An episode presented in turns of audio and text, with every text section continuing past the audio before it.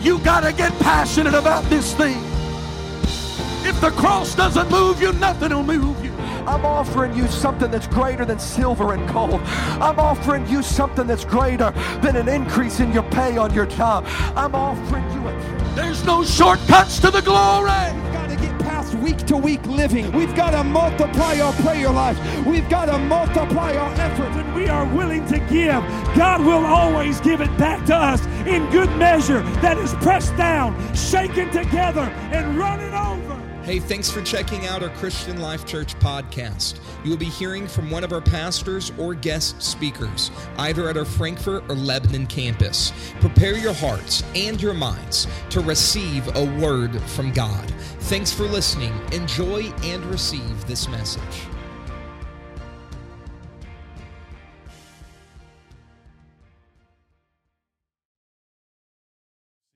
Would you put your hands together and welcome the Bishop of Chicago, Brother Rick Gonzalez. Come take this pulpit. It is yours. Take your liberty. God bless you. Clap your hands to the Lord. Lift your voice to the Lord. Continue to give honor to the Lord.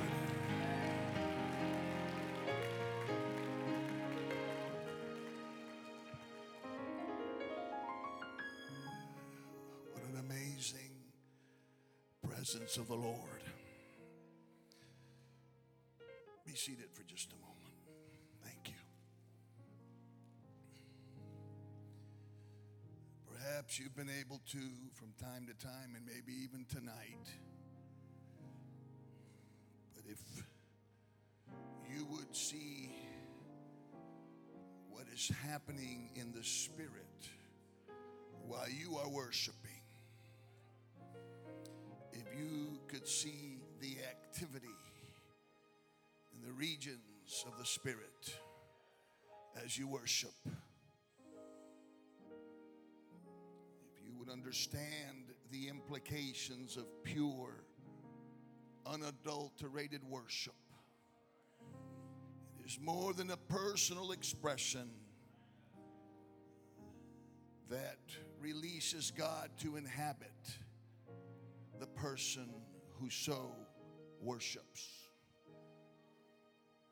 But it also releases virtue, anointing, healing, and everything that encompasses the divine nature of the one that we serve, who has also made us partakers of the same. Amen. Amen. Thank you again, your bishop, first lady, and all of this fine, fine group of leaders and this great, great church. I honor all of the ministers that are here. And uh, I certainly count it an honor to stand here in his presence. I am hungry. I thirst for more.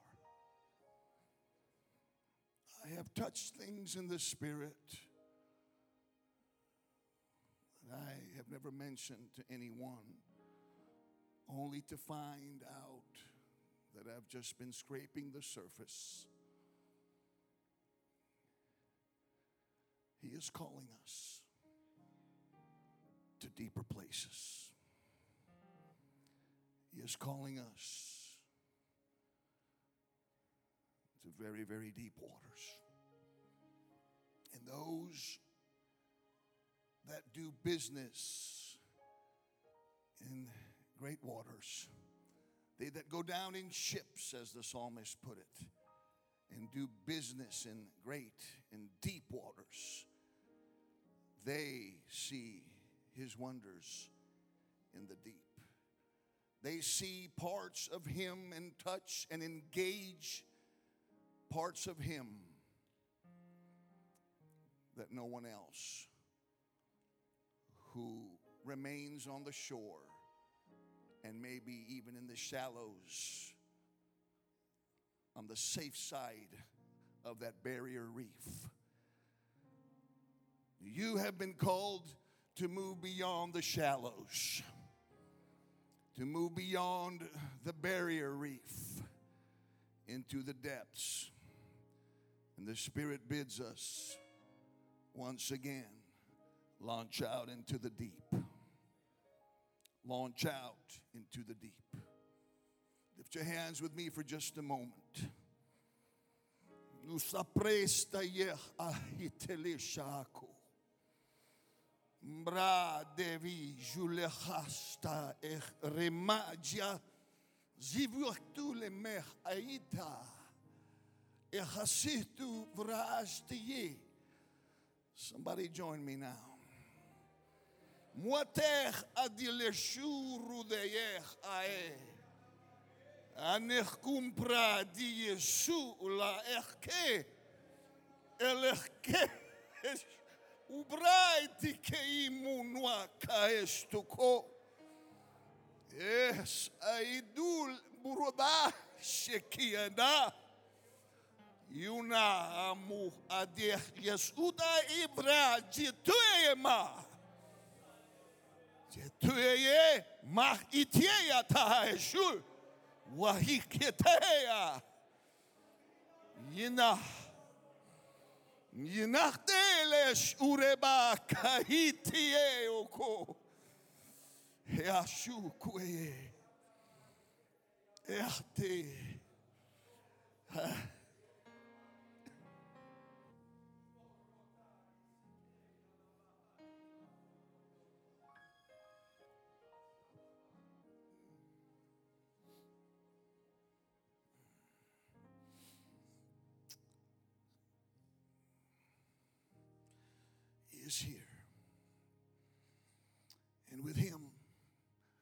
Host of heaven.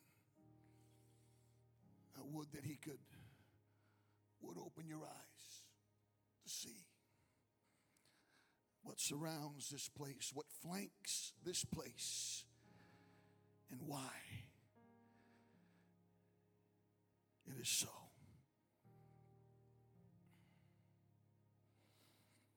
I want to obey the Lord today. I want to read a very familiar passage of Scripture in the book of Acts, chapter 2. I'd like to bring some understanding, some revelation that perhaps we have not given consideration from a very familiar promise that comes from Joel's prophecy. Would you stand?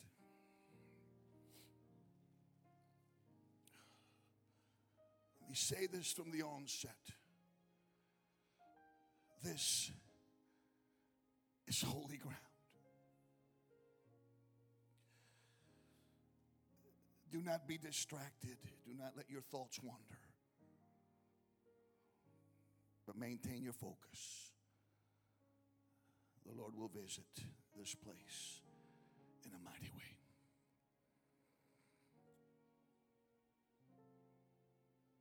But this is that which was spoken by the prophet Joel.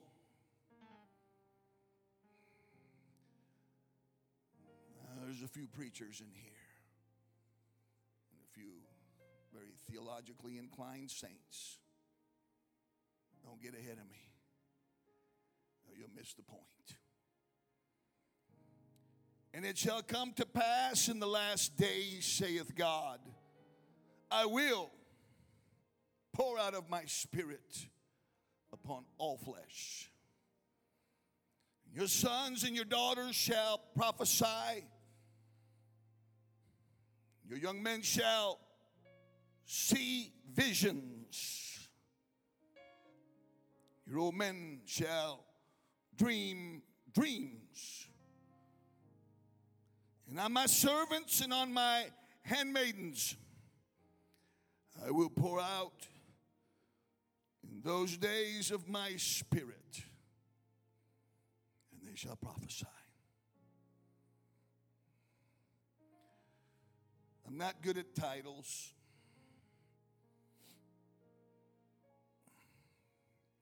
I'd rather deliver content. So bear with me. Give it your own title, make it yours.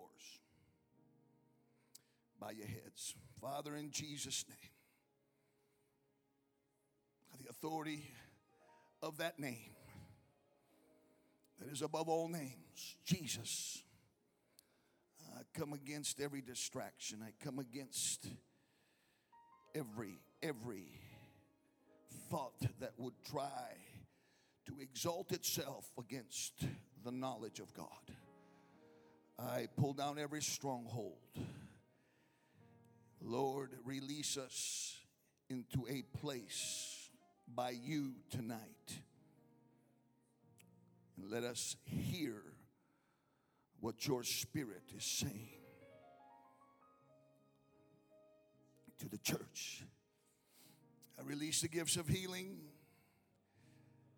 I release every gift of the Spirit that is to operate and flow as you have ordained it from the war room and according to the counsel of your own will, Jesus,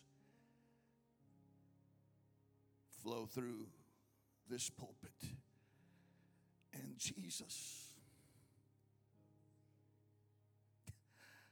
let me hide behind you today.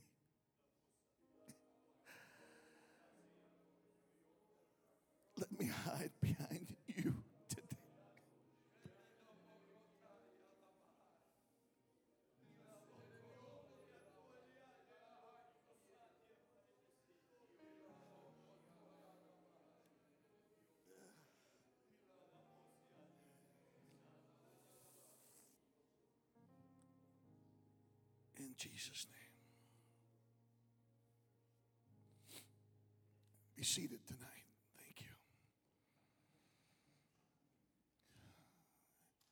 Very familiar,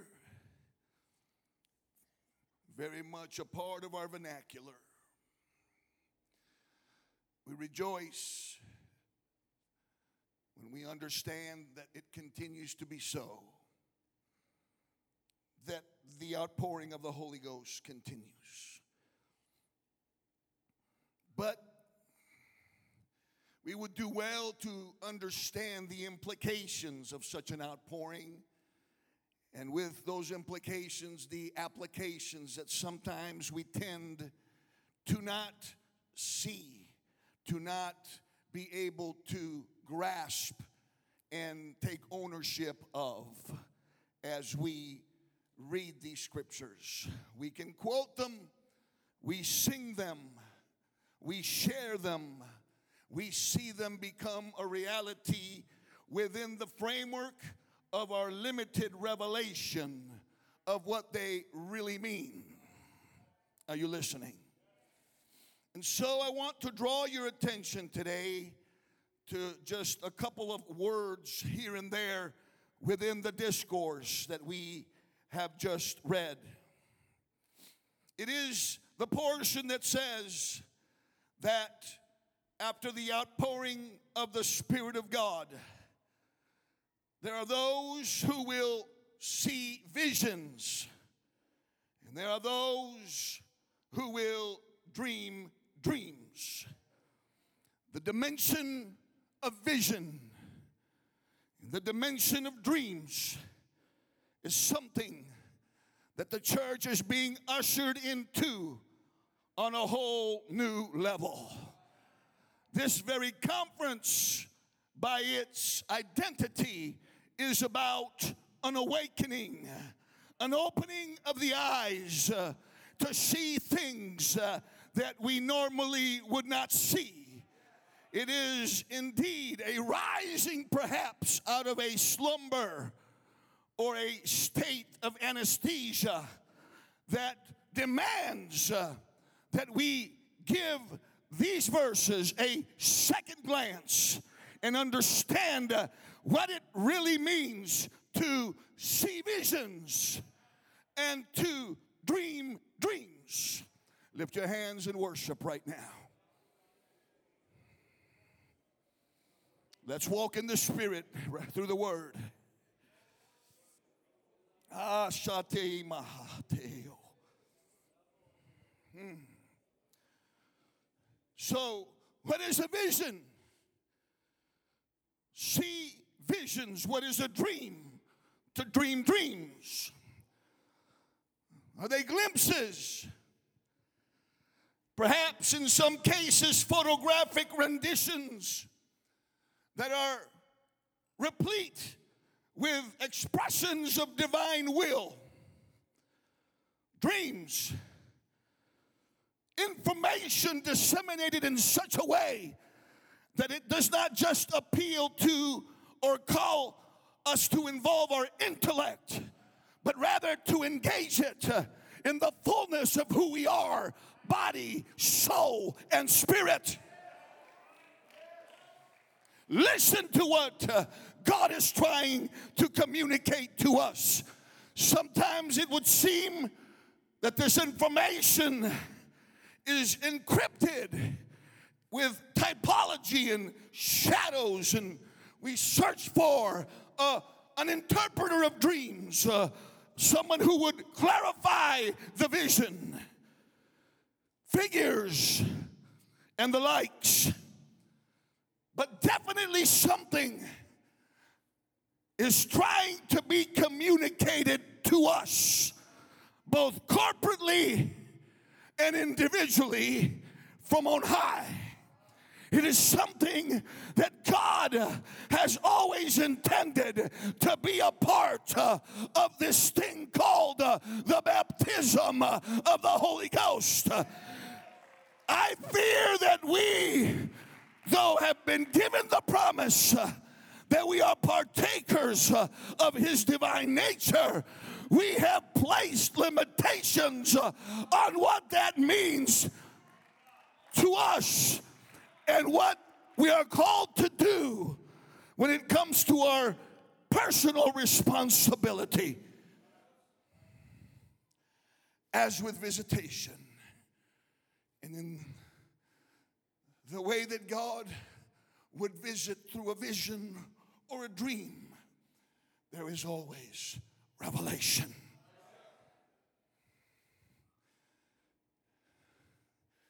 The conquest of this region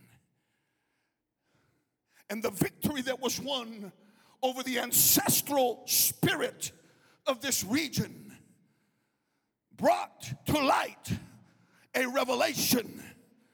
Because when darkness causes a hindrance uh, or takes captive the ability of the church to have visions and dreams, to operate on a new level of revelation, the church becomes just another institution.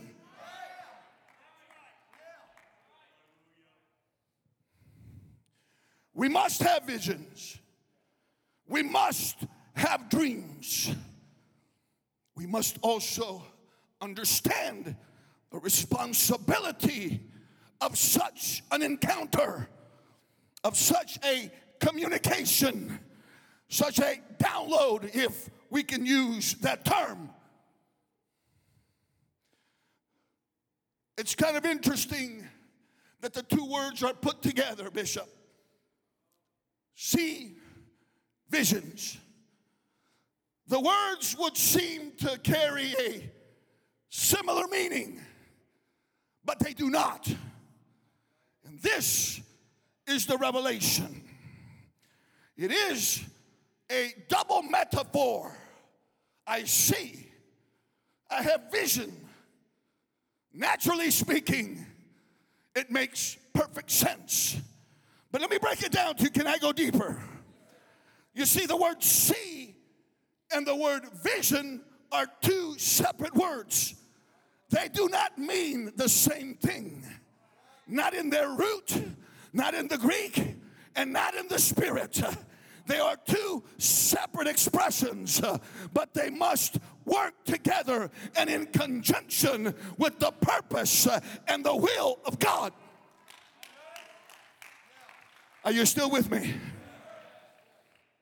And so to see is the word optanomai. It is the word that has to do with the mechanical way in which we see naturally. And let me say this there is a, an infusion, a spiritual infusion that comes through the other word, vision, that completely transcends what we are able to discern naturally. And this is what God is trying to communicate to us. And so to see is to engage the thing observed in a mechanical way. That's what the word says. In a passive or casual way. It is implied in the original language that it is as if we stand and observe an object in the distance. We know it's there, but we do not have enough clarity to identify it, much less its origin or its purpose or what it has to do with us.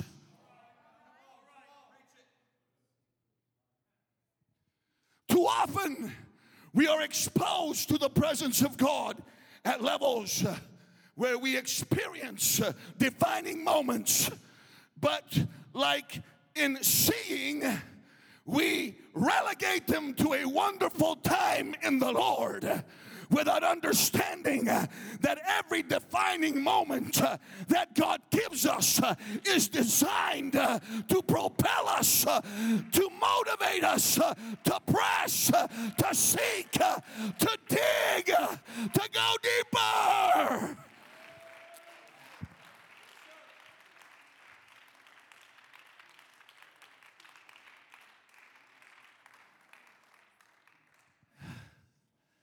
But vision, that's a different word.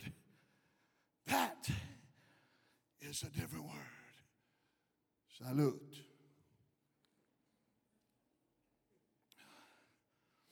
That's the word orasis. And that is way different. To see is one thing, but to see vision now takes us to the place of revelation. It takes us to the place of application.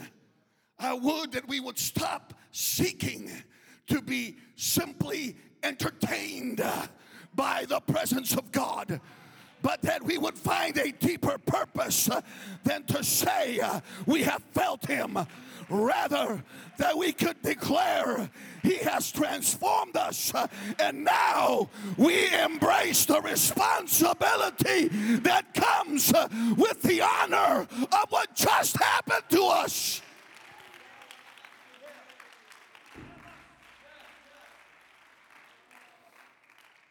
And so, vision, that root, that original discourse in the original language means to discern clearly. It's no longer an object in the distance. We now discern clearly. To have vision implies that you now have given that which you are observing your undivided attention. It is Moses at the end of that second journey of 40 years that observes a bush. And the Bible says, implies, God was watching to see what Moses would do about that. And when I'm quoting scripture, people. When he turned aside, when God saw that Moses turned aside, the bush that he saw now became vision to him he turned aside. He said, This has something to do with me. I discern that I need to attend to the thing that I am looking for at right now. that there is something I need to experience and that I need to engage. Lift your hands right now because this is going to revolutionize your spiritual vision. Come on, church, worship the King right now. Give him some praise. He is about to give you a new optic nerve. He is about to give you a spiritual lens so you no longer see, but now you also have vision.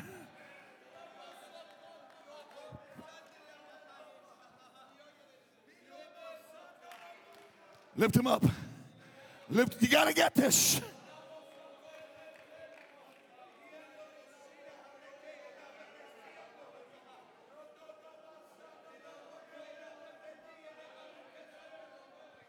Holy Ghost. To attend to, to realize, and it goes on. The words are so colorful and descriptive in that beautiful language. It means to appropriate, it means to own it. To own it. Too often we see, but we don't have vision.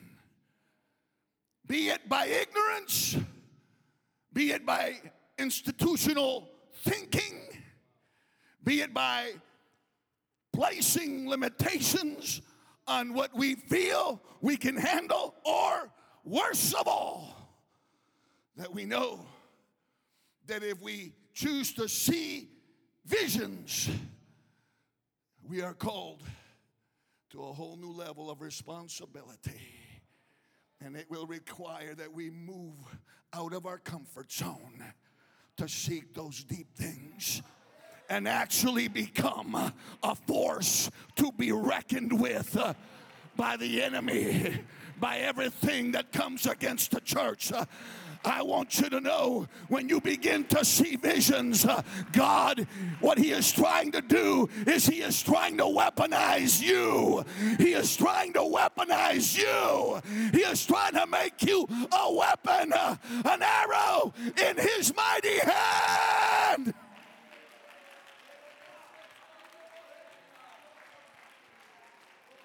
You can't stop a man or woman of God uh, who has assimilated and taken responsibility for what God is showing them.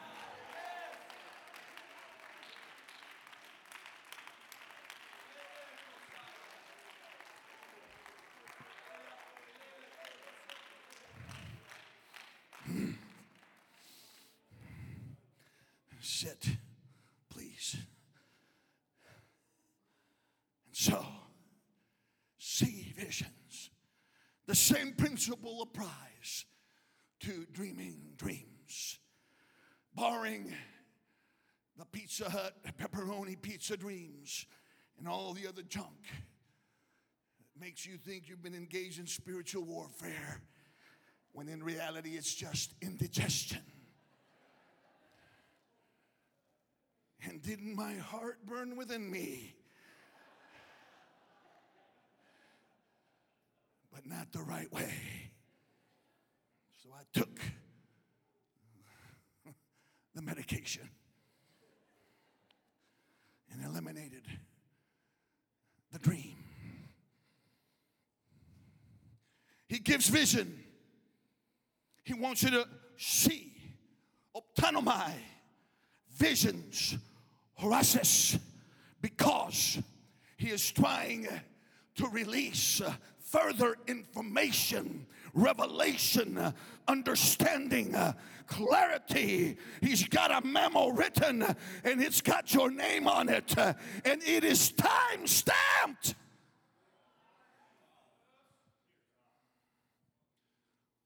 We do well to understand the urgency of the moment in which we stand right now in the Spirit.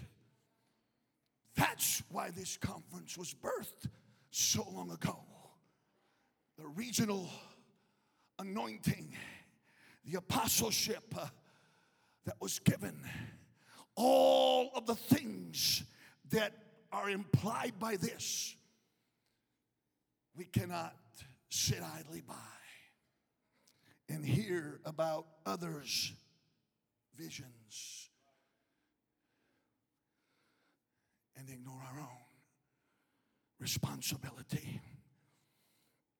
He's trying to override.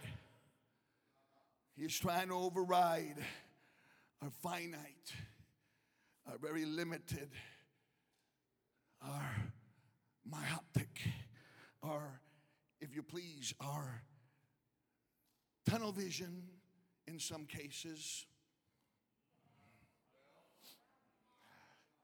our nearsightedness in others, or our farsightedness in others.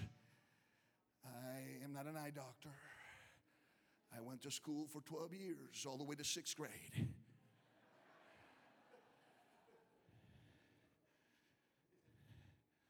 But I know the book. I got more education than that. Won't be a knucklehead.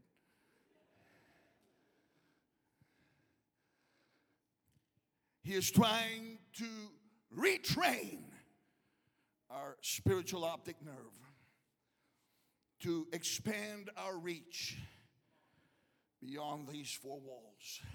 He is trying to give us his eyes so we can see what he sees and as such move toward that mark. Listen. We've said it, we've quoted it, we've told others, we have criticized, we have judged. Where there is no vision, the people perish. He that keepeth the law, happy is he. No vision equals perishing. It's not the word that simply means in the end you're just going to die a useless person. But that's where it will lead to if that's all you ever do is just see with no vision.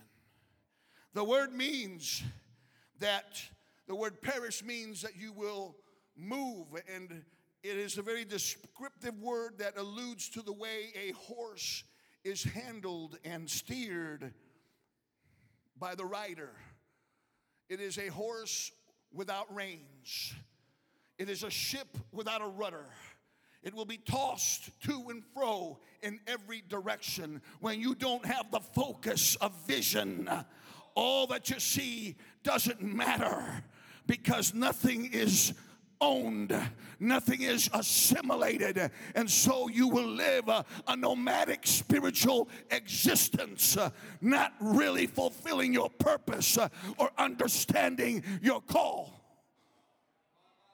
And thus, the scripture that says, Many are called, but few are chosen.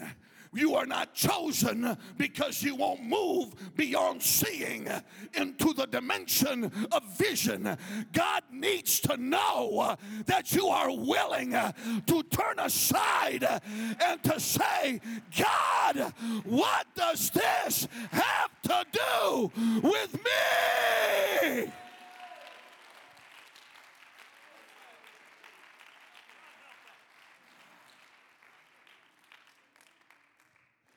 It's all right.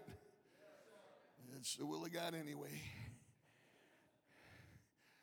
And so the Lord spoke to me to declare to everyone who will hear and who will embrace. You don't have to understand it all.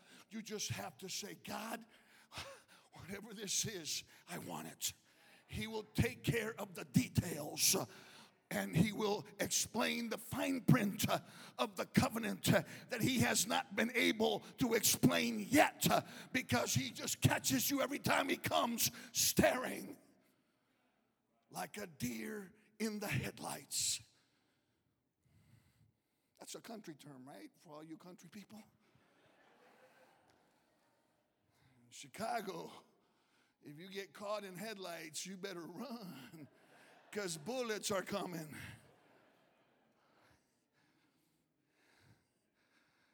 All right, Jesus, let me get behind you again. Otherwise, I'll go Chicago on these people.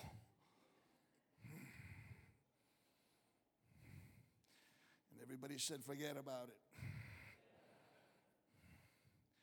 And so, the word to you is this when you get this, everything that you visualize according to the revelation of seeing vision will materialize. It will become a living reality. It will become action in your life. It will be an expression of divine will made manifested for the world to see and for every objective and every target that God assesses to be worthy of that vision, it will materialize. You will become a force to be reckoned with. You will be known in three dimensions in heaven, on earth, and under the earth. Okay, somebody help me right now. Everybody lift your hands. I sense fear right now. I sense fear in the enemy camp uh, because somebody's about to get a revelation uh, about seeing vision. And Satan, your enemy, has been counting on the possibility that you won't get it. But tonight, uh, God is releasing revelation, and the enemy.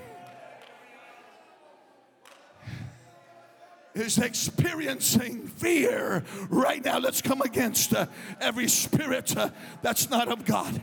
Everything. Uh, let's come against uh, every mindset, uh, every paradigm. Uh, let's come against it right now.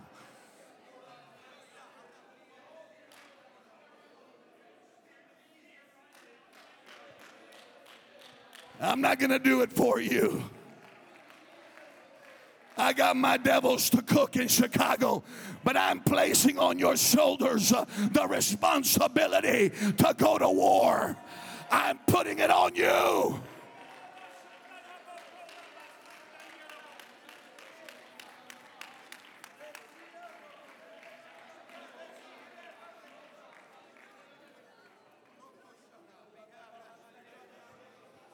You listen up. This man was given the key to this region, what moved through the land in the spirit was powerful and it created a permanent shift between light and darkness. But listen, the only thing every defeated devil, including that ancestral spirit, can possibly hold on to as a hope is that some of you won't get it. That some of you are just to blow this off. Man, this dude's been watching too much Star Wars. That's your problem. You're ignorant. And to even think that is to have a mental stupid attack. Last time I checked, last time I checked, we are not battling against flesh and blood. We are battling against principalities and powers uh, and the rulers of darkness. Uh, we are coming against uh, high ranking entities in the spirit world. We are coming against human spirits. We are coming against falsehood and deceit. Come on, church. It is a spiritual war. We're not looking for a devil under every rock, but we have to understand when there is one, we need to handle our business.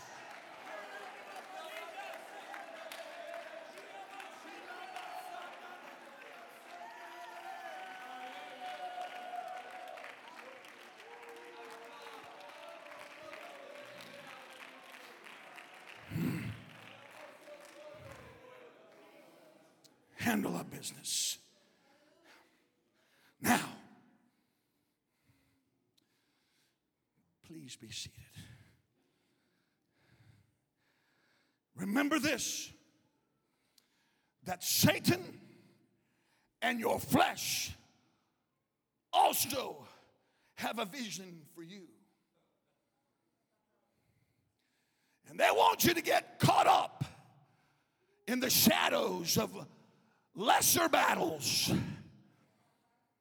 Satan has a plan for you, and he will yield a little bit of spirituality for the sake of keeping you contained.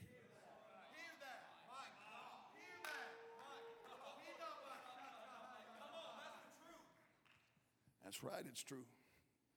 I've seen it. And so, in Satan's economy, it's not a vision. Satan's vision is called a fantasy. He wants you to fantasize about everything that you are not.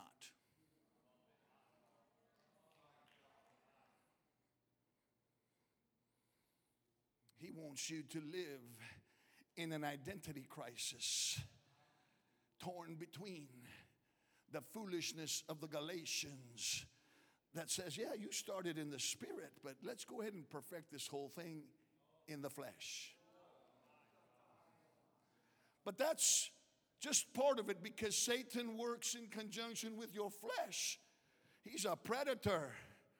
He knows what you like, he knows where you surf, and I'm not going to go back to that commercial about the Facebook and all the social media and all of the capital S T U P I D I T Y. I can spell pretty good. That comes with getting caught up in the fantasy of a non persona, a false identity. As a matter of fact, in my background, there is such a thing as identity theft, and that's where he works the best to steal your identity and to make you somebody you're not. And flesh, well, the vision of your flesh is very simple. It's not a vision either. It's called self will, and it has no good function in your life. But self will is when we impose uh, our ideas and our personal revelations about how things should be done. Listen, you are never closer to being a disciple than when you have finally arrived at the place where you say, Not my will, but thine be done. And you mean it because you've been to the desert like Jesus went, and you've been fasting and praying, and there's no more a question about if thou be who he says you are. You got to remember the desert is only one place that you will and must travel to with frequency to make sure your identity. It's not about the temptation, it's about the identity. But you're also going to have to travel very frequently to a place called Gethsemane where you're going to wrestle with your flesh uh, and your will every day of your life. Somebody has to visit Gethsemane because that is where the battle of wills comes in. That's where you look at the cup, uh, and though you might want to pass it up, you understand, nevertheless, uh, not my will. That's where the battle for the will of God takes place.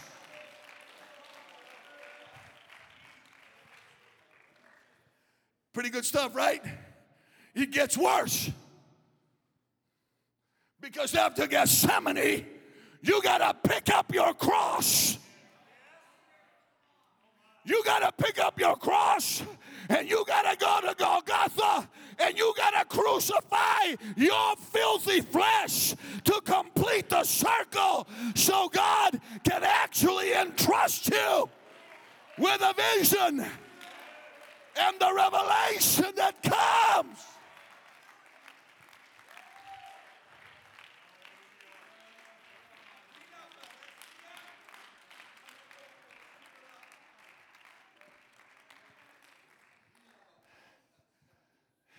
Pretty good preaching, huh? He's preaching pretty good, isn't he?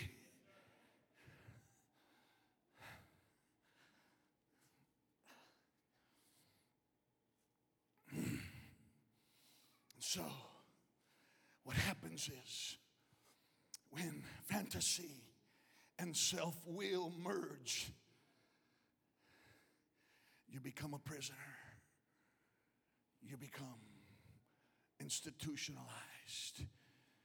You are assimilated into a collective, and you will, as they say, birds of a feather will flock together, and you will feed off of each other's fantasies and self willed ideas and pat each other on the back as you continue to stagnate and dry up the kingdom. And your churches won't grow, and you won't grow, and your house becomes a mess, a type pool of nothing, a cesspool of everything else that you are allowing to come in through the wire and through the door and through the radio and through the computer and everything else. But you can't serve two masters. I said you can't serve two masters. A double minded man.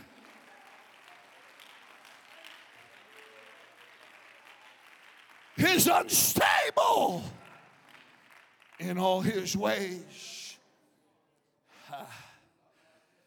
You will become what you visualize.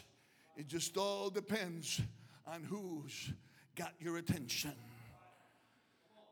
You see, and Satan is not a creator, but he's a good imitator.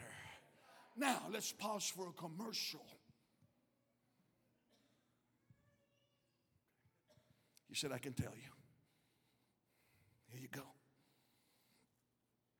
You go around and you get a little disconcerted about your lack of vision, your lack of assuming responsibility, and you want to blame the pastor.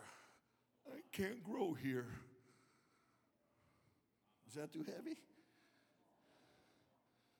No, he doesn't talk to me. I'm standing in the place of the prophet. Here's the problem when we start to operate like that, we are creating a storm that invariably is going to sink our ship and nobody else's.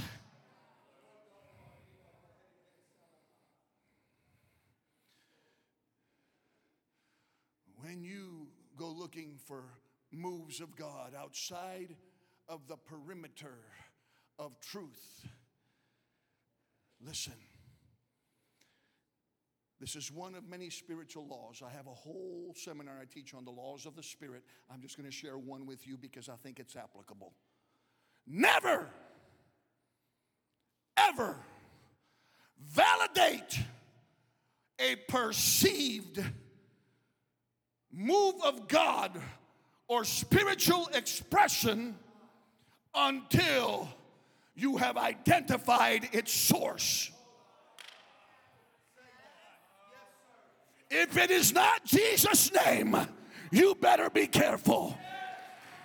If it's coming from a foundation of false doctrine, you better be careful.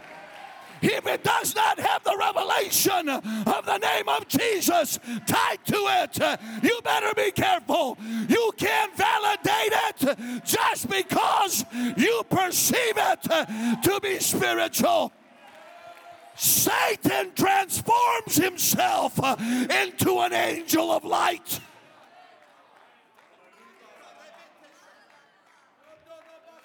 Lift your hands right now.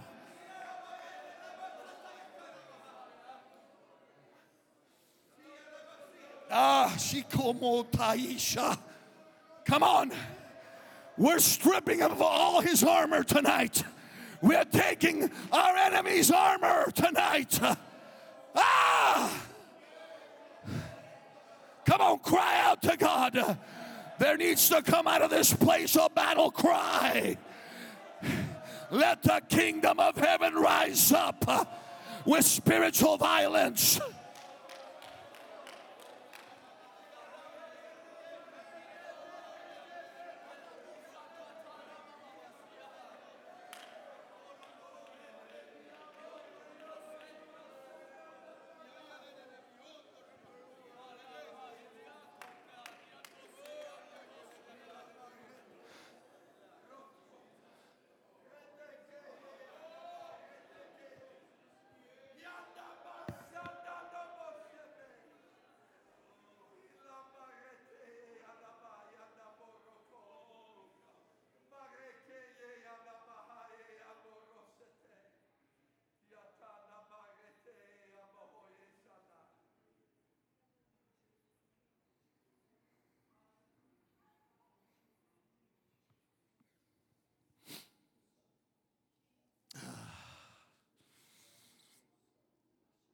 Your flesh will create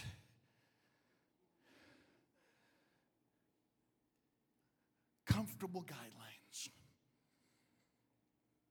to keep you in a state of limited accomplishments. Enough that you will actually dare to say to the God who has infinite power, This is the best I can do. How dare you slap Jesus in the face with this is the best you can do when he said you would receive power. A power that is birthed from an authority that is born uh, of relationship and intimacy. You are a fool to say it's the best I can do. On the contrary, what you need to be saying, God, I know that you have more. I know that more can flow. The other problem, if you don't whip out the old, that's the best I can do, is you're going to look around and say, Well, I got more than he does. And so I'm ahead of the game, ahead of the rest. And you're about ready to get set up because that's exactly where Satan wants you. And that's exactly where your flesh wants you. Here's the deal. Sit down, please. I know you can't hardly stand it. You're just in suspense right now. But here's the problem pastors, preachers, saints of God, and our Father which art in heaven, hallowed be thy name. Without the express and written consent of Major League Baseball. Listen. Listen to this. Satan will always give up. Be willing to give up enough real estate to keep you happy.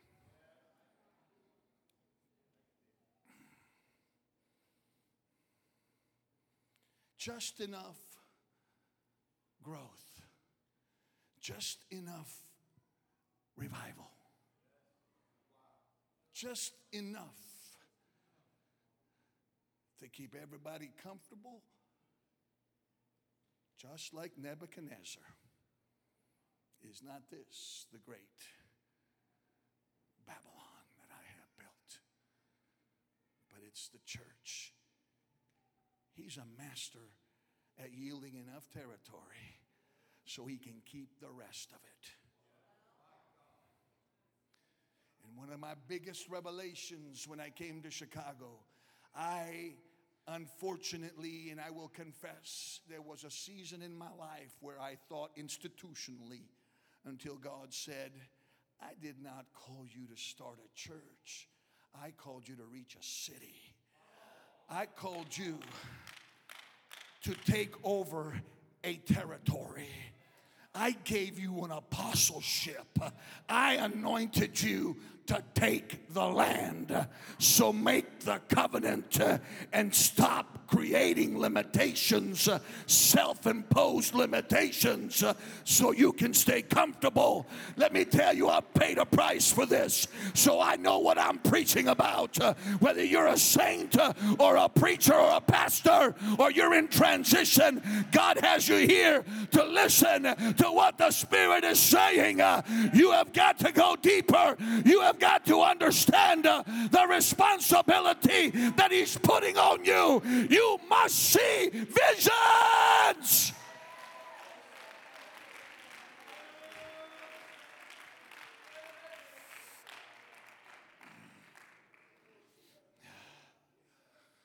I love it when the devil looks at ICF as we move from borough to borough, 77 boroughs in Chicago, plus the metro, uh, the, the suburbs, the metroplex.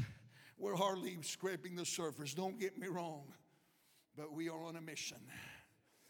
A hundred nations hail in the city of Chicago, and we have 43 of them sitting in our church right now our campuses. We have a presence uh, in 45, 46 of the 77 boroughs of Chicago. We're taking over. We're taking over. I wonder if there's somebody here who has the spirit of conquest to say, I'm going to get behind the bishop. I'm going to get behind this move of God. We are taking the land. We're not just taking a parcel, we're taking the whole thing. We are serving uh, eviction notice uh, on the devil.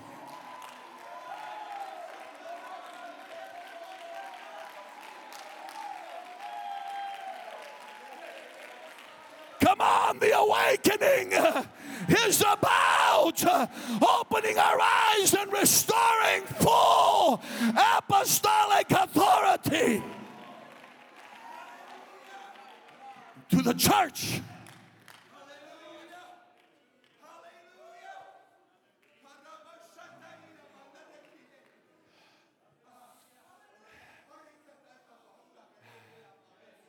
Lift him up. Lift him up.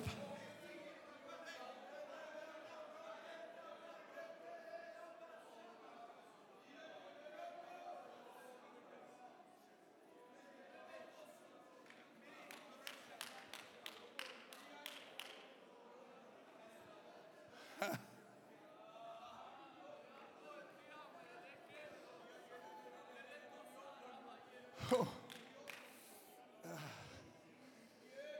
Jesus.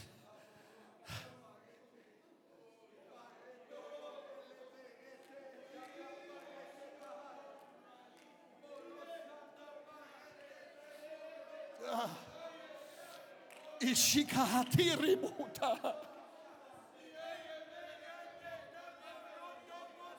Come on, somebody help me carry this. Somebody help me deliver this in the spirit. Come on, somebody help.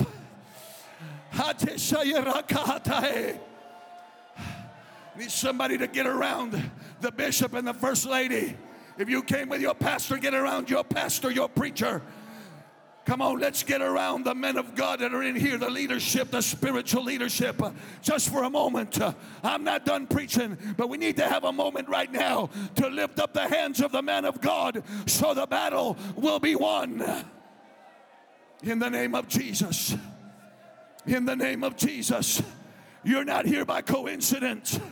Oh, hell is watching this moment right now. There is unity in the spirit. There is unity in the spirit. Now, this they have imagined to do, and nothing will be restrained from them. Nothing will be restrained from them.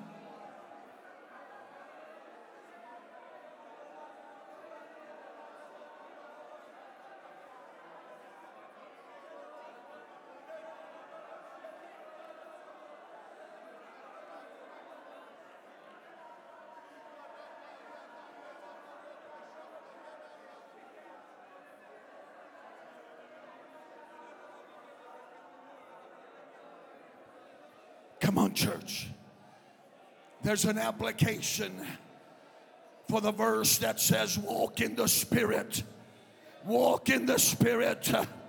The flesh lust against the Spirit, and the Spirit against the flesh. Today, we settle the question. Today, we settle this matter. Flesh will have no place in this journey.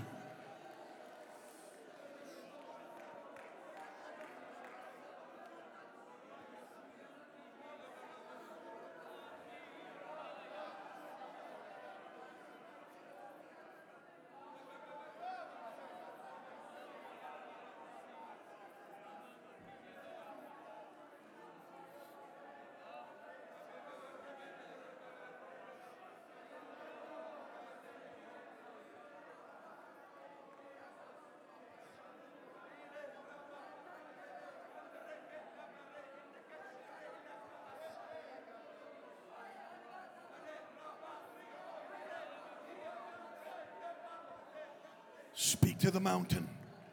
Somebody here needs to speak to the mountain. Whatever that mountain is in your life, uh, whatever it is, speak to it. Say, Be thou removed and be thou cast into the sea. Come on. I'm releasing the gifts of healing. I'm releasing the gift of the working of miracles right now. The prophetic has already been released. The word of knowledge has already been released. The gift of discerning of spirits has been operating throughout this whole conference.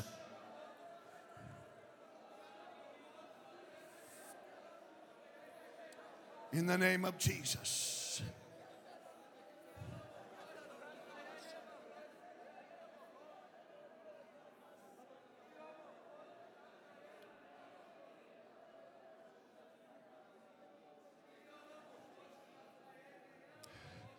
Go ahead and continue to pray and worship. You can also listen. Those of you that are out there operating on your own without a covering in your life, without spiritual authority over your life, you are in danger. The depth and the magnitude of this move and the supernatural implications demand a chain of command, a perimeter from within to operate in. You cannot do this, rogue. You cannot do it on your own. You will be led astray. You will not produce. You will be the one with the bullseye on your chest. How many understand what I'm saying? I'm a man under authority. I answer to the voice of men of God who swim in the deeper waters than I do. We have to have a chain of command. When I walked into this church and I drove into this region, I immediately spoke it in the spirit. I am under this man's authority and I am operating within the liberty that this man has given me, or my anointing is null and void. Every one of us needs a covering in our lives. Can I get a witness here? Can I get a witness? There is safety in the covering, and there is power by operating within that perimeter. You are never more anointed than when you're under authority. You are never more powerful than when you are covered uh, by spiritual authority. Hear the word of the Lord. Awakening Conference. This is why you have been ushered to the door of a new dimension.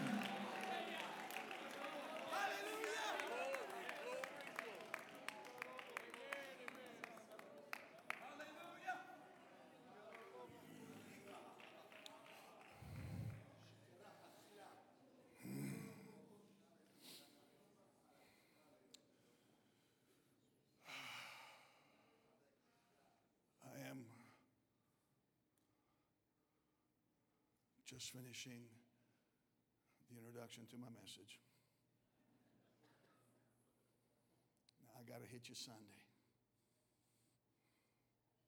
I don't care. Call a meeting tomorrow. I don't care. I'm good.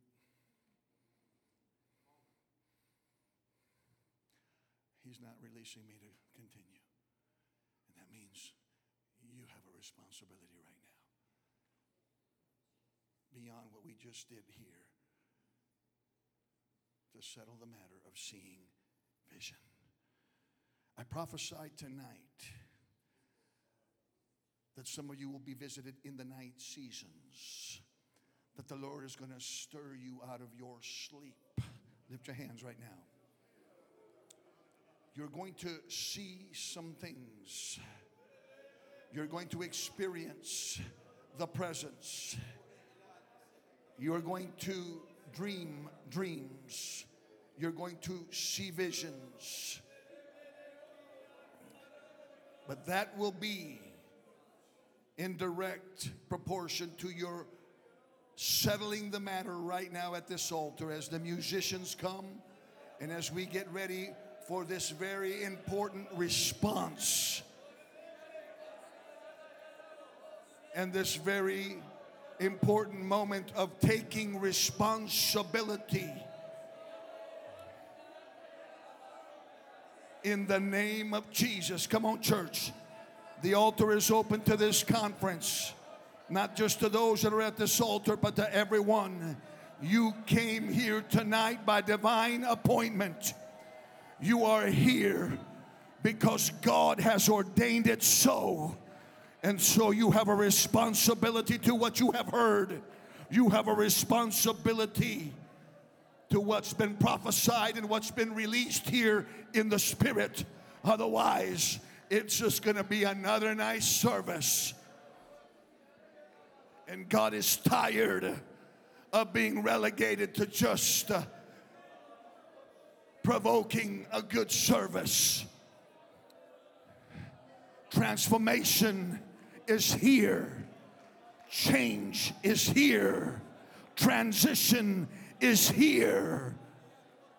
The ark has been removed uh, from the center of the tribes, uh, and the priests have moved it down the road uh, because you are about to go where you have never been before.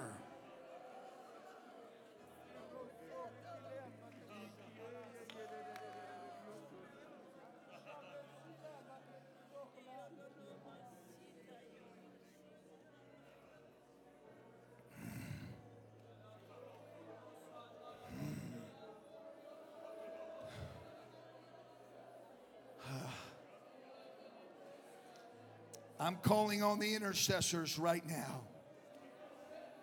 You're going to carry some of this in the spirit tonight.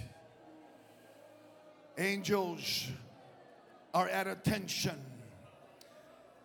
This is not just a defining moment that is localized to this service, but something is being released into the atmosphere, and God's messengers are taking he is sending a word with his messengers uh, to the north, to the south, to the east, and to the west.